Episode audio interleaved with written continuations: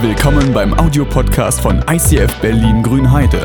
Wenn du Fragen hast oder diesen Podcast finanziell unterstützen möchtest, dann besuch uns auf icf-grünheide.de.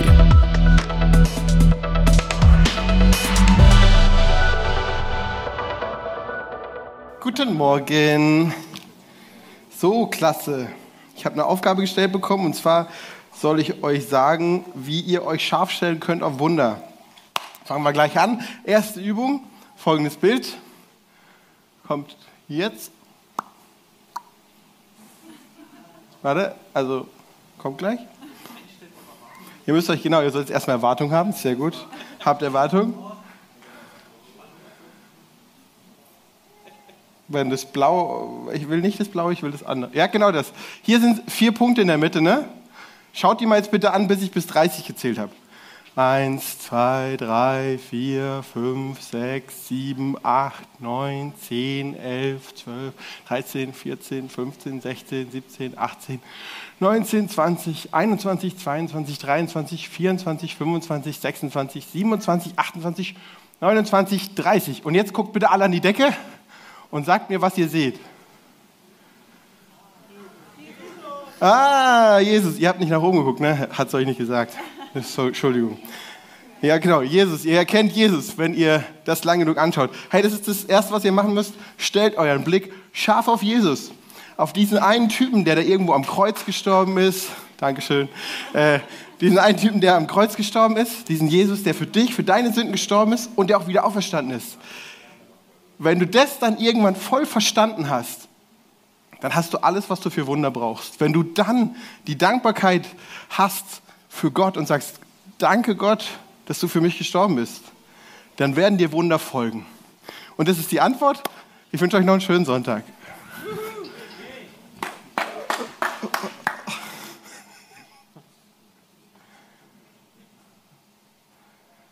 Moderation?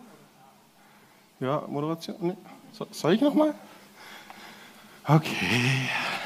Übrigens, das Auto mit MOLOA 330 muss weg. Ja, wahrscheinlich kommt der Bus nicht vorbei. Okay, wenn ihr wollt, erzähle ich euch noch ein bisschen mehr. Ich erzähle euch eine Geschichte von Elisa. Wir haben ja die ganze Zeit Elisa-Geschichten. Letzte Woche das mit der Axt, die ins Wasser fiel und so weiter. Es gibt eine weitere Geschichte, die beginnt damit, dass der König von Israel ist im Krieg mit den Aramäern. Und die Aramäer wollen die ganze Zeit per Attentat den König umbringen. Die verstecken sich immer irgendwo. Und dann soll da der König der Israeliten vorbeikommen. Aber Elisa bekommt es immer mitgeteilt von Gott, dass da jetzt das nächste Attentat ist. Und dann geht der König da nicht hin. Und irgendwann ist der König der Aramäer richtig genervt davon. Sag mal, haben wir hier einen Spion unter uns? Warum ist der Typ nie da, wo wir ihn umbringen wollen? Was passiert da? Und die sagen, nee, da ist kein Spion, da ist Elisa. Und Elisa kriegt sogar gesagt, was du in deinem stillen Kämmerchen redest. Der weiß alles, was du redest. Und dann sagen die, okay, dann müssen wir Elisa umbringen, wenn das das Problem ist. Sie gehen also zu der Stadt, in der sich Elisa aufhält, umstellen die. Und am nächsten Morgen wacht der Diener von Elisa als erstes auf und sagt Folgendes. Also, sorry, ich habe ein bisschen mehr mitgenommen. Da sandte er hin Rosse und Wagen und ein großes Heer, also der König der Aramäer. Und als sie bei Nacht hinkamen, umstellten sie die Stadt. Und der Diener des Mannes Gottes stand früh auf und trat heraus. Und siehe, da lag ein Heer um die Stadt mit Rossen und Wagen. Da sprach sein Diener, o weh, mein Herr, was sollen wir nur tun?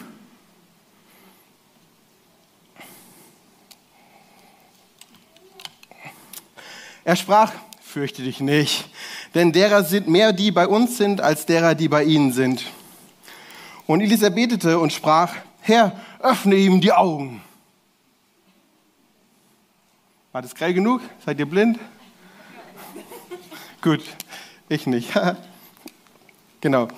Aber stellt euch das vor, du stehst morgens auf, gehst raus aus deinem Haus und siehst, du bist auf so einer erhöhten Stadt, schaust raus und überall sind die Gegner. Masse hier von Streitwagen, von Pferden, von mächtigen, starken Gegnern, die alle nur bereit sind, in die Stadt reinzurennen. Und denkst du, nein, es ist alles verloren. Es wird nicht mehr weitergehen. Und Elisa kommt einfach raus. Der Typ sagt, ich habe voll Angst. Und Elisa sagt, kein Problem, Gott ist mit uns. Und der Typ hat wohl immer noch Zweifel. Er sagt, okay, damit du auch siehst, was ich sehe. Gott, sag ihm mal, was ist. Und plötzlich, ich weiß nicht, wie das ist, ob das jetzt wie so ein plötzliches Licht, plötzlich alle da waren oder er so langsam immer mehr gesehen hat. Aber das waren Wagen, die gebrannt haben. Das waren Schwerter, die gebrannt haben. Das waren mächtigere Rosse, die plötzlich da überall auftauchen. Was für ein krass epischer Moment muss das gewesen sein für diesen Diener, der dann nur so, okay, ich habe überhaupt keine Angst mehr, Alter. Jetzt habe ich ein bisschen Angst vor den Engeln, aber sonst ist richtig gut. Und das Krasse ist, das hat für die Geschichte keine Auswirkung. Danach geht sagt Elisa zu Gott, bitte mach, dass die alle blind sind. Dann geht Elisa raus zu dem Anführer und sagt, ihr habt euch verlaufen, ihr wollt zu Elisa, ne? Ich bringe euch da mal hin. Und lässt die hinter sich herlaufen, läuft in die Hauptstadt von Israel. Da stellen sich alle israelischen Soldaten um die herum mit gespannten Bogen. Und dann sagt Elisa, Gott, mach bitte, dass die jetzt wieder sehen können. Und die sind natürlich total voll in die Falle gelaufen. Aber das mit diesen krassen Engeln hatte letzten Endes nur für den Diener was zu tun. Für den Diener hat es was bewirkt. Und das will ich mit euch nochmal aufmachen. Nochmal die erste Slide. Da steht, er sprach, eigentlich, Basti, da oben müsste was stehen, oben links, die Realität. Da sandte er hin, Rosse, Wagen und so weiter. Das ist die Realität, das ist das, was vor Augen steht. Das kann bei dir in deinem Leben kann es sein, dass du weißt, dass dein Bankkonto fast leer ist. Dass du weißt, dass dein Suchtverhalten dich langsam in die Enge treibt. Dass du Angst vor Corona hast, dass der Krieg in der Ukraine dich fertig macht, dass du Angst vor der Energiekrise hast, dass du merkst, dass die Erziehung deines Kindes dir aus den Fingern läuft, dass du vielleicht merkst, hey, ich krieg diesen Bauch nicht weg, dass du frustriert bist. Und dann kommt die Resignation. Bei dem Diener ist es dieses, oh nein, wir haben verloren. Das sind massig Leute. Bei dir kann es sein, dass du einen Chicken Nugget gegessen hast, weil du gemerkt hast, ich habe heute wieder kein Training gemacht hast und dich gut fühlen willst und noch was gegessen hast. Es kann sein, dass du dich zu Hause einsperrst und nicht mehr unter Menschen gehen willst, weil dir das Angst einflößt. Es kann sein, dass du einen Deutsch-Russen verprügelst, weil irgendein Russe ganz weit weg dumme Entscheidungen trifft. Es kann deine Resignation sein. Und was auch immer deine Situation ist die Frage, was ist bei dir der Refocus? Bei dem Diener von Elisa war es wichtig, dass er sieht, wie viel mächtiger Gott ist. Was es bei dir ist, weiß ich nicht und ich will es nicht beantworten. Ich will, dass du nach Hause gehst, dass du dein Problem, deine Realität mit Gott besprichst, dass du sagst, hey, daran resigniere ich oder ich bin kurz davor zu resignieren, Gott, ich brauche dein Einmischen. Und ich wünsche dir, dass du da hingehst und Gott dir einen Refocus schenkt. Als Motivation will ich dir von einem von meinen erzählen. Hier im Nebenhaus ist eine Kita. In der Kita arbeite ich seit 11 Jahren. Und als ich damals hierher gekommen bin, hatte ich vorher in mehreren Kitas gearbeitet. Die waren alle kirchlich. Die waren alle an Kirchen angeschlossen, hießen Stephanuswerk und so weiter. Aber ich durfte dort nicht über meinen Glauben reden. Dort war es verboten, Jesus in den Mund zu nehmen. Es war, hey, du darfst hier nicht über deinen Glauben reden. Beten machen wir nicht, Bibelgeschichten, aber nur so ganz abgeschwächt. Und ich war so richtig frustriert von all den Kitas vorher, weil der Glaube eigentlich dort groß sein sollte, aber so klein wie möglich gehalten werden musste. Und ich war hier in der Kita und ich war so begeistert. Ich konnte beten mit den Kindern, ich konnte ihnen Geschichten erzählen, ich konnte ihnen erzählen, was ich gerade überlege oder durchlebe oder das Wunder in unserer WG. Ich durfte es einfach ausleben, das zu tun. Aber ich hatte immer noch diese Gedanken über diese anderen kirchlichen Träger. Waren die immer schon so langweilig? Oder waren die ursprünglich auch mal eine total motivierte Truppe? Und dann kam irgendwann die Veränderung, kam die Zeit ins Spiel. Du hattest zu wenig Leute, du hast jemand anders reingeholt, wolltest mit der Stadt arbeiten, die hat gesagt, dann weniger Christus. Und dann fängt man an mit den Kompromissen. Und ich hatte Angst davor, dass meine Kita jemals so werden wird. Ich wollte diese wunderschöne Kita behalten. Und dann kam der Moment vor 10 Jahren ungefähr, dass unsere Kirche einen Riesenbruch hatte. 90% aller Erwachsener, ich war damals noch in der Jugend, alle Erwachsener im Gottesdienst haben die Gemeinde verlassen, sind gegangen, haben gesagt, hey, das ist ein Ort des Teufels. Diese Kirche ist nicht von Gott, die wird nie groß werden. Und ich war noch nicht genug in der Kirche angekommen, dass ich irgendwas zu sagen hatte. Ich saß in meiner Kita frustriert und habe gesagt, Gott, ich bin hierher gezogen. Ich wollte feiern und plötzlich sagt mir jemand, dass hier Gott nicht ist. Plötzlich sagt mir jemand, dass hier das Feuer aus ist. Dass meine Kita ist demnächst kaputt. Das ist meine Resignation. Und ich sage, Gott, toll, jetzt bin ich hier. Ich bin weit weg von zu Hause. Soll ich wieder zurück bei meiner Mama einziehen? Oder was ist das? Schlimmste bei Mama einziehen. Die nimmt dir die Selbstständigkeit, dann wäscht ihr deine Sachen und so. Und dann saß ich bei uns oben in der Kita und Gott sagt so, hey, bete, was du dir für die Gemeinde, für die Kita wünschst. Und ich sitze und sage, Gott, ich wünsche mir, dass unsere Kita wie so eine Käseglocke hat, dass wir behütet sind, dass wir geschützt sind, dass Leute, wenn die reinkommen, sofort merken, dass hier was anderes ist, dass eine andere Atmosphäre ist, dass sie sich irgendwie wohlfühlen, dass sie irgendwie plötzlich wissen, dass du sie liebst, weil du da bist. Und Gott sagt zu mir, geh runter an die Tür, die Eingangstür, stell mich hin. Er sagt, mach die Tür auf, lass die Engel rein. Ich sage, okay, krass, ich mache auf, ich sehe nicht einen Engel. Ich spüre, dass es irgendwie voll die krasse Situation ist und ich will die Tür zumachen und Gott sagt, nee, es sind noch mehr Engel da. Okay, ich stelle mich wieder zurück, warte, will die Tür zumachen. Nein, es kommen immer noch Engel rein, warte. Und das war für mich, das war alles. Ich habe keinen einzigen Engel gesehen und danach weiß ich auch nicht, welche Situation von Engeln beschützt war. Aber das hat für mich den Fokus geändert, dass Gott mehr in meine Kita rein investiert, als ich denke. Dass Gott noch mal ein paar Engel dazu schickt, die mussten wahrscheinlich stapeln, so viele Leute waren da drin. Aber Gott hat die alle reingeschickt, er hat diesen Raum gefüllt mit der Gegenwart von sich, getragen durch die Engel. Das war bei mir ein Refocus. Und ich glaube, dass du niemals so eine Geschichte erleben wirst. Ich glaube, dass Gott niemals eine Geschichte zweimal mit jemandem machen will. Das ist langweilig. Gott ist viel kreativer als du oder ich. Gott will mit dir aber eine Geschichte machen. Gott will mit dir Wunder machen. Gott hat vielleicht mit dir schon Wunder gemacht, an die du dich jetzt erinnerst. Vielleicht noch nie eins. Aber ich will euch sagen, was die eine Sache ist, die uns davon abhält, Wunder zu erleben. Und ich mache das in Form von einer Geschichte. Jakob läuft mit seinem Sohn durch Grünheide, irgendwann in der Zukunft, aktuell noch nicht. Und der Sohn schaut zu ihm hoch und sagt, Papa, wie groß ist eigentlich Gott? Jakob schaut sich um, schaut nach oben, sieht ein Flugzeug ganz weit oben und sagt, Sohn, wie groß ist das Flugzeug? Der Sohn hebt seinen Daumen hin, ey, so klein, kleiner als mein Daumen. Jakob packt seinen Sohn aufs Fahrrad und kämpft sich durch bis Schönefeld und landet direkt vor einem Flugzeug und fragt seinen Sohn, wie groß ist das Flugzeug? Und der Sohn sagt, Papa, das ist riesig. Das ist kein Bild dafür, wie groß das ist. Ich erinnere euch mal kurz, wie groß ein Flugzeug ist. Wie riesig, das sind 4, 5 Autos lang, in der Spannweite bestimmt 6, 7, 8 Autos breit, je nachdem, was für ein Flugzeug du nimmst. Aber dieser Vergleich ist wunderschön. Von diesem winzigen kleinen Etwas und diesem schönen Großen, wenn du direkt davor stehst. Das ist dasselbe bei dir und Gott. Ist Gott bei dir irgendwo da oben so ungreifbar und uninvolviert in deinem Leben?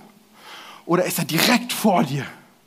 Kannst du gar nichts anderes sehen außer Gott? Kannst du an jeder Situation, überall wo du hinguckst, ist immer noch Gott vor dir, weil das so ein riesiges Ding ist? Ist es der Fall bei dir, dann hast du Wunder. Dann sitzt du seit Anfang an bei dieser Predigt und denkst, hey, soll ich vorgehen? Ich erzähle ein paar Geschichten. Bei mir ist es ehrlich gesagt gerade nicht so. Als ich dieses Engelbild hatte, da stand ich direkt davor. Aktuell stehe ich am Eingang vom Flughafen und müsste mal wieder näher rangehen. Ich weiß, dass es groß und cool ist, aber ich bin da gerade nicht. Und bei mir liegt es daran, dass gerade so die letzten Schritte vor den Sommerferien sind. Ich schleppe mich noch so durch, ich habe zu viel zu tun, zu viel im Kopf und keine Zeit für meinen Gott. Für den, der es eigentlich wert ist, alle meine Zeit zu kriegen, weil der will mir ein Leben in Fülle geben und nicht mein Leben an den kleinen Ecken noch auffüllen. Er will, dass sie die Nummer 1 sein von unserem Leben. Er will, dass wir ihn groß machen. Und dann macht er alles andere möglich und groß. Und ich habe mir gedacht, wir haben jetzt... Nächste Woche ist noch einmal Gottesdienst, danach ist 4-mal keiner. Was machst du da? Was machst du sonntags morgens? Am Strand chillen? Ja, ich. Aber was machst du mit der Zeit, die du hast, wenn du frei hast? In der Zeit gibt es ja Leute, die haben kein Frei, mein herzliches Beileid. Aber ich wollte dich challengen, lies die Bibel. Hol eine Gitarre und lern Gitarre spielen. Alter, C, D, E und G, kriegst du alles hin. Dann kannst du Worship machen. Mach lange Spaziergänge und schau dich um und sag, Alter, wie krass ist der Baumgott. Oder, sorry, ich wollte euch nicht noch eine Geschichte, aber ich finde ich so krass, ich bin letzte Woche nach Hause gefahren und ich habe keine Klingel am Fahrrad. Und deswegen pfeife ich immer laut ein Lied, wenn Leute vor mir sind. Damit die so checken, dass ich komme. So. Und die hören es auch. Und dann habe ich mich daran erinnert, dass es ein total krasses physikalisches Phänomen gibt. Wenn ein Krankenwagen kommt, hörst du den schon ewig kommen. Den hörst du, also ewig. Wenn er an dir vorbei ist, ist das Geräusch super schnell weg. Du musst ja mal beobachten, es kommt ewig, kündigt sich das an und dann ist es super schnell weg. Und in meinem Kopf habe ich so gedacht, es macht physikalisch doch gar keinen richtigen Sinn. Gegen den Wind ist der Ton stärker als mit und so. Und ich habe so gedacht, boah, das ist einfach nur, weil Gott wusste, ey, wenn was auf mich zukommt, sollte ich das mitkriegen. Ist nicht so schlimm, wenn es weg ist, aber wenn es auf mich zukommt, dass es da so ein physikalisches Phänomen gibt, das fand ich voll krass. Mach sowas, erforsche was, hinterfrage etwas. Wisst ihr, dass wir das einzige Tier sind, das ein Kinn hat, also so eine Kante? Und es gibt keine Erklärung, warum. Aber wir haben das. Der Blinddarm wurde auch irgendwann erklärt, der ist nicht mehr umsonst. Egal, komm weg vom Thema. Was ich euch eigentlich sagen wollte, macht was, nutzt eure Zeit und wenn ihr sowas Großes wie Gitarrenunterricht nicht nehmen wollt, Leute, Takt ist total unwichtig, wenn ihr immer alleine spielen wollt, kann ich euch sagen, wenn ihr mit Leuten spielt, macht ein Metronom daneben. Ich würde euch ein paar Tipps geben, wie ihr ganz kleine Schritte zum Flughafen machen könnt, wo dieses Flugzeug steht, dieser Gott, wie ihr euch wieder ganz nah nähern könnt. Es gibt einen total coolen Prediger, der heißt Arne Elsen, der hat diese Idee geprägt, sich einen Timer zu holen, an die Hose zu hängen und der vibriert alle 15 Minuten. Und er weiß dann jedes Mal, wenn seine Hose vibriert, dass er kurz Danke sagt. Er sagt, danke Gott für die Situation jetzt gerade. Danke Gott für das. Der erinnert sich alle 15 Minuten daran, Gott dankbar zu sein. Oder du gehst abends nochmal, bevor du dich hinlegst, an dein Heft und schreibst 10 Sachen auf, die du gut fandest und dankst Gott dafür. Oder du machst eine Gruppe auf mit anderen und schreibst immer, ey, heute ist mir das passiert, das fand ich cool. Oder heute fand ich das cool. Teilt Wunderschönes miteinander. Und um euch das jetzt zu challengen, haben wir hier rechts und links so Wunderkerzen bereitgelegt. Und ich möchte bitte, dass sich jetzt während dem Lied jeder eins nimmt. Und es gibt bei euch 2 Varianten. Wenn du dich gerade an ein Wunder erinnert hast, dann nimm eine Kerze, zünd sie an, halt sie hoch zu Gott und sag Danke. Alle anderen, die das seht, ihr dürft gerne zu der Person hingehen und sagen, hey, erzähl mir dein Wunder, begeister mich. Wenn du sagst, hey, ich habe gerade eine Realität, ich wünsche mir gerade ein Refocus. Ein Refocus heißt übrigens nicht, dass du dir aussuchen kannst, wie das Problem beendet wird. Du kannst nur sagen, Gott, hier ist mein Problem. Nimm diese Kerze und mach hier oder während dem Lied oder zu Hause, mach das fest und sag zu Gott, hier ist mein Problem und meine Resignation. Ich möchte von dir einen Refocus haben. Und meine Bitte ist, dass du mir, wenn dein Refocus gekommen ist, dass du kommst und mir diesen Stängel gibst, der dann übrig ist. Wenn du gefeiert hast, dass du einen Refocus hattest. Nimm dir eine Wunderkerze mit nach Hause und halt das Ding hoch und bete für dein Refocus oder dein Wunder. Ansonsten heb's hoch. Ich freue mich echt auf, wie viele Kerzen jetzt schon angezündet werden. Und wünsche euch jetzt noch einen wunderschönen Worship und eine Zeit mit Gott. Vater, segne jeden, der jetzt hier ist, mit der Anwesenheit des Heiligen Geistes, dass er jetzt hört, was du zu sagen hast zu ihm, was du ansprechen willst für ein Thema, für eine Realität, was du erinnern willst, Vater. Hilf den Menschen jetzt, in eine ganz persönliche Zeit mit dir zu kommen.